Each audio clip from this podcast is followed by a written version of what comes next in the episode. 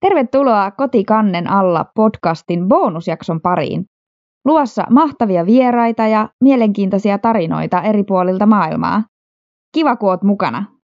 Tällä kertaa meillä onkin miehistössä lisävahvistusta ja Ville on liittynyt seuraa. Me nyt tunnetaankin jo pidemmältä ajalta, mutta kerropas meidän kuulijoille vähän, että kuka sä oot? No mä oon Jarno ja Marikaan tutustunut kumpaankin itse vähän eri aikaa, mutta ehkä vuosiluvussa suhteellisen samaan aikaan. Jarnon kanssa me oltiin koulussa samaan aikaa, opiskeltiin sähköasentajiksi joskus siellä 2000-luvun alkupuolella ja samoihin aikoihin toisten kavereiden kautta niin tutustuin Marikaan. Kummakin on tuntenut kohta varmaan 20 vuotta tässä, oltu kavereita sen aikaan. Niin, se aika vierähtää. Mitäs tämä sun purjehdusjuttu, sä kanssa tätä oot innostunut tekemään? Mistä tämä on lähtenyt alun perin niin kuin liikkeelle, tämä sun purjehdusharrastus, jos voi sanoa? No itse asiassa purjehdusharrastus muuttui aika äkkiä tavallaan vähän puoliammatiksi sitten siinä kohtaa, kun siitä rupesi enemmän innostua ja sitä halusi rupea tekemään. Mutta jos tässä katselee vähän ympärille, missä me ollaan, niin me ollaan tässä tota, Mulla on haaste, tässä on vähän vanhempia tauluja näkyvillä. Just tänään itse asiassa kattelin tuossa koulu isovanhempien kanssa kuulemma Aulangolla, joskus kun ollut ihan pikkupoika. Niin mä oon ollut kolmevuotias ja mä oon tuossa ollut isomummon kanssa järvenrannalla ja itse uittanut siinä purjevenettä mm. kolmen vanhana. Ja sit mä oon itse maalannut jotain tauluja. Niin noista taulujen vuosiluvusta on vaikea sanoa, mutta omat kädentaidon tuntien, niin se on jotain 6 ja 15 vuoden välillä, kun mä oon ollut vaan noin maalannut. ilmeisesti aika pienenä ollut. Ja mä itse asiassa tässä, kun näitä tavaroita käyty lävitte, niin ensimmäisen diplominkin laivan ohjaamista, niin, ohjaamisesta, niin se oli tuolta Tampereelta, mikähän se oli, MS Silver Star tai joku tämmöinen alus, niin mulla oli diplomiset laivaohjaamista silloin, kun mä olin, ollut, mä ollut neljän tai viiden vanha.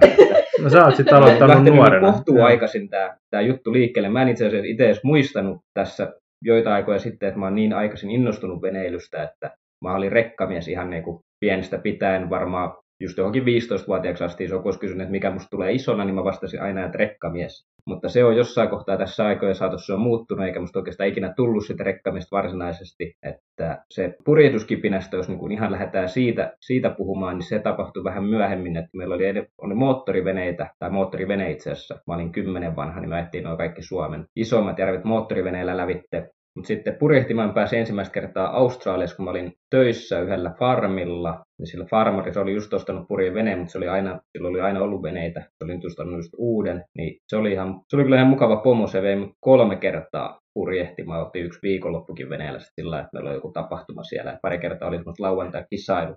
No kisailut oli vähän semmoista puolivakava, että enemmän se oli syy lähteä juomaan kaljaa merelle. Os, osahan veti ihan niin kuin tosissaan, meillä ei ollut mitään, niin kuin, me oltiin ihan amatöörimiehistö ja muuta, niin me kisa-aikana nukuttiin siinä, ne otettiin päivonet ja sitten sen jälkeen juotiin kaljaa siinä käytiin klubilla syömässä ja sellaista. Se oli joskus 2014 paikkeilla. Se oli mun ensimmäinen kerta itse asiassa purjehtimassa. Oli ensimmäinen kerta oli nämä purjehduskisat, missä oltiin. Niin sitten sen jälkeen se alkoi se niin varsinainen innostus siihen purjehtimiseen, että tässä voisi olla jotain ideaa. Ja sitten kun ei ollut mitään varsinaisia kontakteja tai kavereita se ulkopuolelle, mistä niin kuin lähtee kyselemään, niin sitä lähti miettimään, että mist, miten kautta niin pääsisi purjehtimaan. Niin sitten mä ajattelin, no itse asiassa se kiinnostaisi kyllä, jos mä haluaisin itse lähteä niin maailmalle purjehtiin. Ja mä yritin pitkään rakentaa sillä, että olisi ollut omat charterveneet, olisi asiakkaita vienyt sinne, mutta se ei ikinä tapahtunut, tai ei ole toistaiseksi vielä tapahtunut oikeastaan. Mutta sitten mä opiskelin sit purjehdusta, kävin noin kaikki teoriakurssit sen ympärillä, ja sitten mä hankkiudun koulun kautta suomalaiselle yhdelle firmalle tein työharjoittelu, ja sitä kautta pääsin kokeilemaan purjehdusta muutaman kerran, ja sitten mä menin työharjoitteluun Kroatiaan semmoiselle purin laivalle. Tai se oli moottorialus, mutta meillä oli purjet, siitä oli kaksi kertaa kesäaikana oli purjet, ja sillä kun ei se niin kuin iso, iso laiva, niin ei se purjella oikeasti liiku mihinkään, että ne on ihan poristeena vaan. Sillä että sai kokemusta merellä olosta ja siitä. Ja sitten niiden kokemuksien jälkeen sitten sit mä hankin niin noin ammattiluvat itselle kanssa. Kävin sitten ää, saaristopäällikkökurssin, että sai tuon kaupallisen luvan itselle ja Tämä oli jostain 2015-2018 välisenä aikana varmaan. Nyt sitten oma purjevene on hankittu vaimon kanssa tuossa kaksi vuotta sitten. Ja itse asiassa mä asun siinä purjeveneessä nyt vaimon kanssa. Mä asun siinä nyt, no melkein se kaksi vuotta, kun se vene on ollutkin, niin se on tuolla Filippiineillä ja siellä sitten purjehdittu. No siellä taitaa olla vähän erilaiset noin purjehdusvedet ja säät kyllä kuin täällä. No joo, mä en ole Suomessa, mä oon itse asiassa tosi vähän purjehtinut lopulta. Että mä oon täällä niin kolme neljä purjehdusreissua se saaristopäällikkökurssi, että mä oon ollut Kroatiassa vuokraveneellä purjehtimassa itse sillä, että itse kipparoinut siellä muutaman viikon. Ja sitten nyt tuolla Filippiineillä, että Suomeen nähen se on tosi tosi erilaista tietysti ja Kroatiankin nähen huomattava erilaista, että eihän Filippiinit siellä on 7000 saarta, jos sä vertaat Suomeen, niin Suomessa on tuossa rannikoidesta joku 22 000 saarta ja paljon enemmän kaikki poukamia matalikkoja, että siellä ollaan aika, Filippiineillä ollaan kohtuullisen erilaisella alueella, että siellä on kuitenkin kaikki taifuunit ja kaikki semmoista, siellä tulee aika isoja myrskyjä vuoden aikana ja sieltä täytyy niin kuin erilaisia juttuja, jos vähän varautua kanssa. Onko sattunut mitään vakavampaa? Ei onneksi toistaiseksi sattunut. Tai no, vaimolla tietysti murtu tuossa tota, alkuvuodesta pikkurilli, tai itse asiassa nimetön murtu päästä, mutta pikkurilli oli siinä samassa, ne meni, se oli kaverin veneellä leikkimässä niiden koiran kanssa siinä etukannella, niin se jotenkin onnistui sähäläämään ne sormensa tuonne ankkurivinssin sisälle. Oho. Sillä tavalla, että se oli vähän sellainen sattumien sattuma, että se koiran, se oli aika usein siinä kannella, kun se halusi olla ihmisten kanssa, se aina oli siinä vähän haukku tai muuta, jos se näki meidät siinä. Vaimoni sinne leikkimään, menin toiselle veneelle, mulla oli vähän töitä siinä, niin tota, menin toiselle veneelle hommiin vähäksi aikaa. Siinä kävi sillä että toi, meillä, meillä veneessä on tuo ankkurivinssi on vaan kaukosäätimellä, niin sitten tässä veneessä oli semmoiset painikkeet siinä kannella, ja sitten siinä painikkeessa ei ollut enää sitä astuntasuojaa, eli sitä he voisi niinku painaa vain, jos on se astumasuoja. Joo. Ja sitten monet pitää ankkurivissiä, kun ne on satamassa tai ei käytä ankkurin, niin on sähköt pois päältä. Niin tässä oli sillä, että se oli sähkömies samaan aikaan jotain tutkimusta siellä veneellä, se oli kaikki sähköt päällä. Sitten sitä varten sitten vaimo oli siinä etukanneessa istui ja sitten samaan aikaan se leikki sen koiran kanssa ja istui siinä, että se kääntyi ympäri ja etti niin paikkaa, niin samaan aikaan kun se kääntyi, niin se oli kätensä työntynyt vaan siis ihan sattumalta siihen ankkurivinssille, ettei Oho. mitenkään edes tarkoituksella, vaan sillä kun se kääntyi ja katsoi jotain muuta, se käsi meni niin kuin ankkurivinssille ja sitten samaan aikaan istui sen ankkurivinssin ohjaimen päälle, niin se ei tiennyt, minkä, mitä varten se ankkurivinssi meni päälle, se vaan puus. Sitten se onneksi oli niin sillä noussut vähän, että se pysähtyi, mutta sitten se istui uudestaan sen päälle, se meni uudestaan, mutta sitten se onneksi jotenkin tietysti varmaan kun se ankkurivissi vetää kättä, niin kai se perse nousee sitten samalla siitä sen verran, että se pysähtyi onneksi siihen et siinä oli ainekset kyllä tosi iso vahinkoa, mutta tästä selvittiin no, suhteellisen pienellä, voisi sanoa, että meni me sillä, että me käytiin yösairaalassa, että sormea tuli, niin kuin yhteen sormeen tuli joku 20 tikkiä. Et siinä oli tietysti aikamoinen määrä niitä tikkejä. Sitten se oli itse asiassa toi sormussormi, niin oltiin kyllä ihan varmoja, että se tota, tämä alku oli vähän huoli, että se sormi joudutaan katkaisee pois, mutta se näytti vähän rajulta, mutta eihän se nyt sitten ollut oikeasti niin raju, kun se putsasi ja katto. Ja sitten meinattiin, että se sormus tarvii katkaista pois, mutta sitten se kirurgi, mikä sen operoi, niin olikin ihan näppärä käsistään, niin sai pujoteltua sen sormuksen vielä ehjänä pois. No nyt se sormi on parantunut muuten, mutta toi niin pikkurillissä ja tuossa nimettömässä niin kaikista uloimmat nivelet, ne on aika lailla täysin jäykät, mutta muuten käsi toimii ihan ok, ettei siinä sinänsä, sinänsä mitään. Et se on ehkä vakavin, mitä tässä purjehduksen ympärillä on sattunut, vaikkei varsinaisesta purjehdusvaimusta olekaan kyse. Niin, niin. Miten se taifuunin kauden on käynyt? Se on totta kuitenkin vissiin ainakin yhden vai kaksi taifuunin kautta ollut jo siellä. No joo, eli itse asiassa elämäni ensimmäinen taifuuni sattui siinä kaksi kuukautta sen jälkeen, kun ostettiin vene. Me oltiin ensimmäinen kuukausi, me oltiin satamassa pajottaa sitä ja sitten me, siinä me oltiin tuossa Filippiinesiin Sepul saarella. Siinä on semmoinen hyvin niin kuin suojaisa poukama, missä meillä on sitten tuo oma poijupaikka. Ja oltiin siinä poijupaikalla ja itse asiassa me oltiin sitä ennen me oltiin sitten vähän purjehtimassa siinä oltu ja sitten katsottiin sääsijoista ja kuultiin kaverit tuossa varoittele taifuunien tulossa. Ja mentiin sitten takaisin siihen poijupaikalle ja se oli onneksi oli tehty isommalle veneelle se poiju, meillä on ihan pieni vene, se oli tehty melkein tuplasta painavaammalle veneelle. Niin oli se taifuuni ennuste siinä ja sitten meinattiin, että okei, että osa veneestä meni satamaan, kun satama on tosi suojainen. Meitä jäi viisi tai kuusi venettä siihen poijupaikkaan. Siinä kävi sillä että taifuuni tosiaan tuli, kun ne ei aina, niin kun ne saattaa muuttaa suuntaa tai muuta, niin tämä sitten tosiaan tuli, ja sitten siinä kävi sillä niin kuin nyt jälkikäteen oppinut, että tuolla käy usein, että siinä viimeisen 24 tunnin aikana ennen, ennen kuin se taifuuni osuu maahan, niin se, se vahvistuu aika rajusti. Se oli, muistaakseni se oli perjantai-päivä, niin perjantai-aamuna kun heräsin ja rupesin katselemaan säätiedotusta, niin sitten siellä onkin, että okei, nyt puhutaankin niin kuin vitoskategorian supertaifuunista, mikä on se, se kaikista, kaikista korkein, ja sitten se katsottiin sitä ennustetta sitä trackiin, se näyttää, että se pyyhkii ihan suoraan meidän päältä. Sitten oli, että jahas, no ei kai tässä sitten mitään, mutta siinä, siinä kohtaa oli niin kuin, valmistelut oli tehty. Joo. Ja satama oli pakat täyteen, että siinä ei enää niin kuin, voi vaihtaa suunnitelmaa. Tokihan sä voit jättää veneen sinne ja, ja tuota, mennä itse sinne satamaan, mutta sitten me otettiin, me jäätiin sinne veneelle. Kyllä se tosiaan oli aikamoinen kokemus siinä. Että saatiin illallinen syötyä joskus vitosen kutosen aikaan, sitten siinä kohtaa lähti tuuli yltymään. Ja joskus kymmenen aikaa illalla puhalti jonkun sellaisen Meillä oli melkein sata notsia parhaimmillaan se tuuli. Meidän vene muutenkin, englanniksi puhutaan se, se haunting, niin kuin se vene, aallokkoja, niin se hakee aika paljon sitä suuntaa, se ei pysy Joo. kovin hyvin tuulta vasten. Niin tuossa Typhoonissa se oli sillä, että se tuuli kun tulee, kun se tulee koko ajan vähän sellainen puuskittain. Joo. Se tulee yksi puuska, niin se heittää sut niin toiseen suuntaan, sieltä tulee toinen puuska, niin se kallistaa sua ja heittää toiseen suuntaan. Joo. Niin me siinä pojun perässä roikuttiin se koko aika, niin se vene oli varmaan valehtelematta 35-40 asteen kulmissa, kun se tulee se tuuli sivulta. Sitten siinä oli niin kuin monta juttua, kun se oli tosiaan ensimmäinen taifu, niin mulla oli jotain tämmöisiä varasuunnitelmia, mitä voisi tehdä, jos tota asiat menee pieleen, mutta kyllä mä sitten jälkikäteen niitä on paljon miettinyt, mitä kaikkea sitten olisi mietitty, niin kyllä niin kuin kaikki olisi mennyt tosi vahvasti pieleen. Että meillä oli, se oli ihan hauska, toi, meillä oli dingi siinä veneen perässä narussa, niin se dingi lenti varmaan 20 kertaa ylös alasin siinä taifuunin aikana eestaa sillä kun se siinä perässä meillä on pieni lasikuitu dingi, ja meillä oli moottori siinä dingin perässä kanssa, koska mä ajattelin, että jos meidän tarvii evakoitua, niin me ei tota, meloilla päästä mihinkään. Niin, aivan. Ja sitten mä ajattelin, että no, kyllä on varmaan parempi on kuitenkin yksi mela olla dingissä. Jos joutuu menemään, että pääsee rantaa tai muuta, että pystyy ottaa vastaan tai, tai jotain sellaista, mä jätin yhden melan sinne kyyteen, ja sitten mä en muistaakseni sitonut sitä ollenkaan, mä jätin sen vaan sinne pohjalle. Niin sitähän nyt ei yllättäen ollut sit siellä aamulla. Ja aamulla, kun tota, tai yöllä sitten se dingin se viimeistä kertaa, kun se lensi ympärin, se jäi tota, ylösalasin siihen, niin mä olin ihan varma, että aamulla kun käännetään se, että siellä ei ole sitä moottoria enää, pitää tota lähteä sukeltaa ja etsiä sitä moottoria, mutta siellä se oli onneksi dingin perässä ja se oli siihen aikaan, se oli ihan kohtuullisen uusi, että se oli muutaman kuukauden vasta ajettu kaksitahti tuommoinen kaksiheppainen kone. Niin yllättävän hyvin se siitä heti, kun makeilla vedellä vaan pesi ja reilusti öljy sisälle ja sitten sen jälkeen, kun sen sai käymään, niin antoi käydä jonkun parikymmentä tuntia, puoli tuntia, se on tänäkin päivänä meidän dingin perässä hyvin toimii. Aikamoista. Mutta kyllä siitä Typhoonista siitä tuli opittua oikeastaan aika paljon, että se on kyllä kaikista raju. Yhdessä myrskyssä on ollut aikaisemmin purjeveneessä, vähän isomman katavaraani veneellä tuossa Suomenlahdella, mutta tämä oli kyllä ehdottomasti rajun merenkäynti, missä on ollut ja missä toivottavasti koskaan tarvii ollakaan. Että. Hyvä, että siitäkin selvittiin. Joo, siitäkin selvittiin, ei siinä, siinä mitään. No, sulla on varmaan jotain hyviäkin kokemuksia, kun me käytiin vähän näitä huonompia läpi, niin mikä on ollut semmoinen kaikkein kivoin tai hieno juttu, mitä on tullut nähtyä?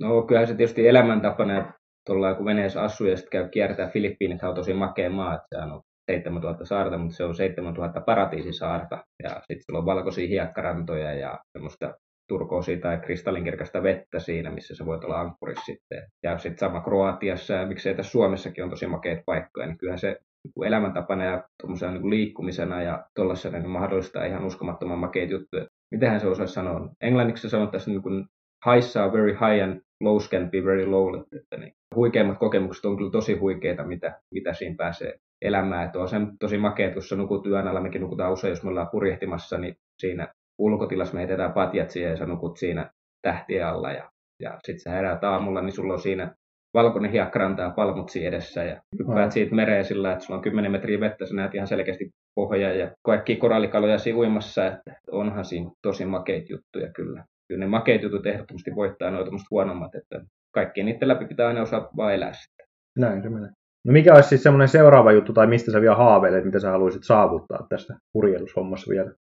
Mä näkisin, että mä oon vasta oikeastaan ihan alussa tässä. Siitä kun kiinnostus alkoi ja sai kaikki liput ja laput hommattua ja koitti rupea tekemään vähän. Mä itse asiassa koitin tehdä vähän charter-purjehduksia tuossa, mutta sitten se oli just siinä 2018-2019 aikaa. Sitä hommaa puuhasi, mutta se jäi vähän alkutekijöihin siinä, niin siinä olisi yksi juttu, olisi ihan kiva tosiaan tehdä charterkuljetuksia sillä, että olisi vähän asiakkaita ja ehkä henkilökohtaisella tasolla, niin mä oon kerran matkustanut nyt maailman ympäri jo tässä, se meni lentokoneella, niin kyllä seuraava kerta, jo silloin mietin, kun matkustin maailman ympäri lentokoneella, että seuraava kerta, kun matkustaa maailman ympäri, niin on ehdottomasti jo veneellä. Se on tietysti semmoinen jossain kohtaa haave, että en tiedä tapahtuuko se ensi vuonna ja tuolla nykyisellä veneellä vai, vai tota, kymmenen vuoden päästä, mutta Minkälainen se teidän vene muuten on? Sitä ei tullut kysyttyä ollenkaan. Aa, meidän vene on tota, ruotsalaisvalmisteinen 81 vuodelta Allegro 33. Niitä on itse asiassa tuossa Suomessa, ketä on tästä yksi tuttu tai nykyisin ehkä kaveri ja liikekumppanikin osittain, niin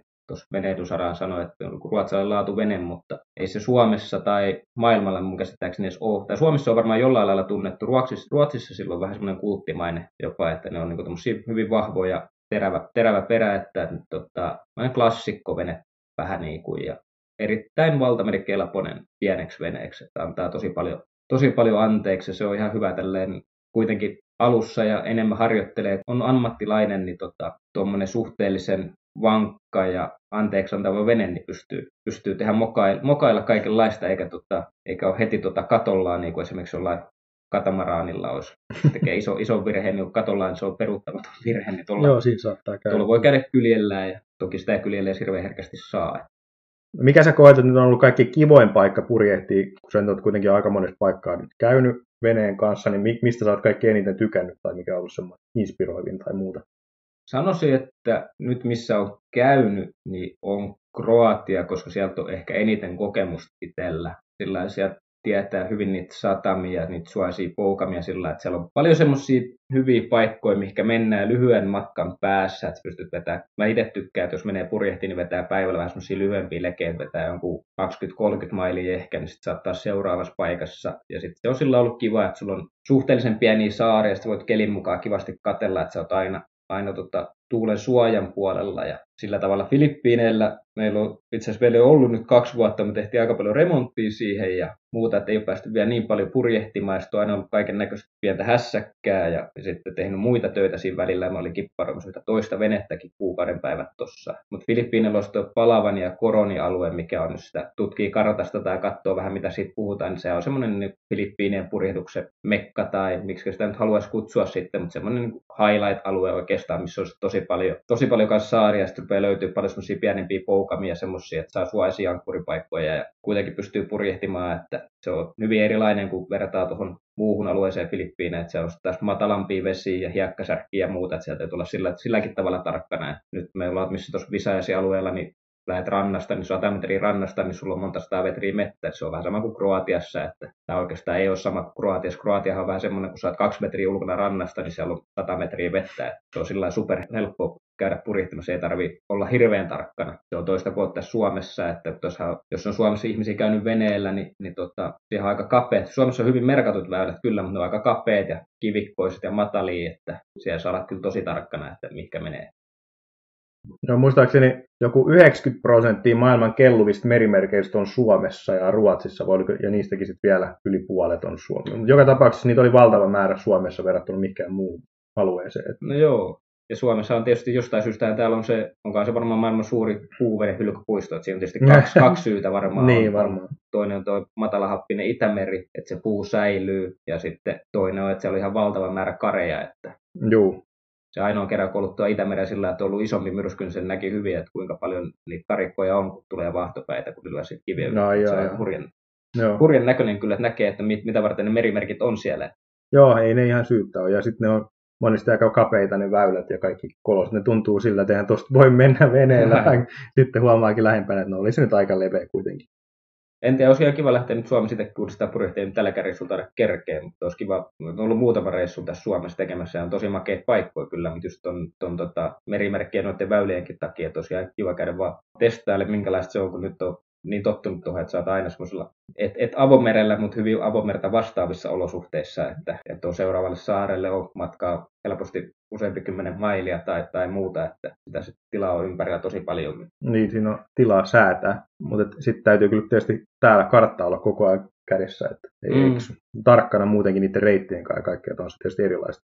No onko sulla vielä joku tarina, minkä sä haluat kertoa vai tuleeko nyt mitään äkkiseltään mieleen?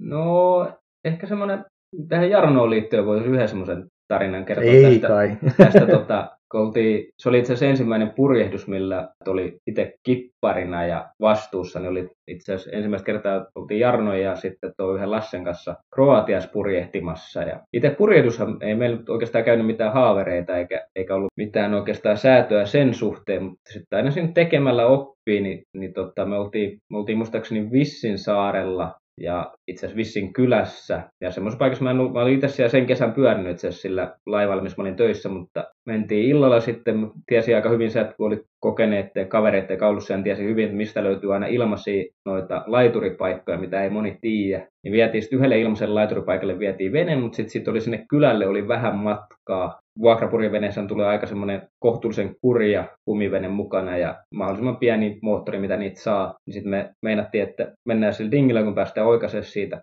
Lahden poukamölly sinne kylille. Ja sitten siinä aika hätäisesti taas lähettiin, niin kuin yleensä käy, niin sitten etittiin moottoria, sitten mietittiin, siellä oltiin jo lähdössä, että no mela täytyy olla, niin ei nähty kahta melaa, sit siinä, siinä tota, sitloudan laatikossa otettiin yksi mela siitä kyytiin ja pumpattiin dingi täyteen ja lähdettiin sinne kylille ja sitten se oli, mentiin päiväksi, niin itse asiassa käytiin vuokraa auto, me käytiin autolla saarta ympäri ja muuta ja sitten lopulta kun palautettiin auto, niin piti ottaa dingiä ja ajaa takaisin sinne veneelle, niin sitten se oli semmoinen kerta itse asiassa ensimmäistä kertaa, kun itsekin oli dingiä käyttänyt mihinkään liikkumiseen, niin ei ollut sillä oikein niin ajatusta, mitä kaikkea siinä voisi tapahtua, niin sitten lähdettiin takaisin, oli pimeätä. No onneksi kun me oltiin käyty autolla itse asiassa ajelee siinä, me käytiin veneelle heittää vähän ostoksiin, niin silloin tuli mieleen, että varmaan joku taskulamppu tarvitaan, kun ajetaan pimeällä takaisin, että emme ollut sitäkään. Meillä oli onneksi taskulamppu, sit kun me lähdettiin ajaa. Siinä on tosiaan ihan suht vilkas satama, että siitä oli yksi autolautta lähes samaa aikaa, vai tuliko se samaan aikaan, mutta kuitenkin sitä piti vähän ootella ja väistellä siinä. Sitten me oltiin ajamassa takaisin siinä. Sitten me ajateltiin, oltiin sillä lailla fiksuja, me ajateltiin, että ehkä me ajetaan vähän tätä rantoja myöten tässä, että ajeta ihan siitä keskeltä oikasta pimeällä. Niin tota, siinä ehkä yksi kolmasosa matkaa takaisinpäin, niin moottori sammui. Sitten ihmeteltiin, mikä siinä on. Niin no ei siinä kauan mennyt ihmetellä, kun keksittiin, että polttoaine meiltä loppu. Ja sitten meillä tosiaan oli se, tingi oli muistaakseni vähän vuotanut, mutta ei sillä tavalla, että se olisi häirinyt, eikä meillä ollut pumppua siihen. Ja sitten meillä oli tosiaan yksi mela, millä meidän piti saada se dingi takaisin sinne veneelle, mutta tuo, siellä vedellä oli niin paljon matkaa, että yhdellä melalla sen dingi saatiin rantaan kyllä sitten. Niin sitten yksi, yksi taisi soutaa sillä melalla ja yksi souti kädellä ja yksi keskittyi varmaan nauramiseen.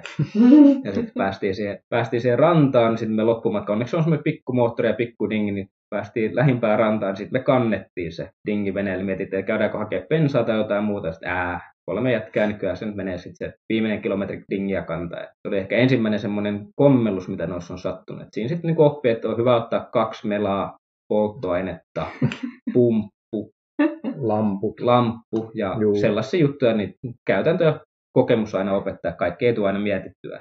Joo, tämä oli ehkä semmoinen kirjaesimerkki, että tosiaan kannattaa varautua ja näin ei kannata toimia. Mutta joo, näistä opitaan. Ei mitään, olisiko sitten Marikan haulikkokysymysten vuoro? Right, otetaan tähän loppuun tämmöinen pikainen valitse kahdesta parempi vaihtoehto. Okei. Okay. No niin, satama vai ankkuri? Ankkuri. Katti vai monohul? Mono. Rannikko vai avomeri? En ole koskaan avomeri ollut, pitää sanoa rannikko. Tuuli 10 solmua vai 30 solmua? 10. Litium vai lyijyakut? Litium. Yöpurjehdus vai päiväpurjehdus? Päivä. Yksin vai yhdessä? Yhdessä. Teräs vai lasikuituvene? Lasikuitu. Vanilja vai suklaa? Suklaa. Se oli siinä. Kiitos Ville. Tämä oli oikein hyvä. Kiitos.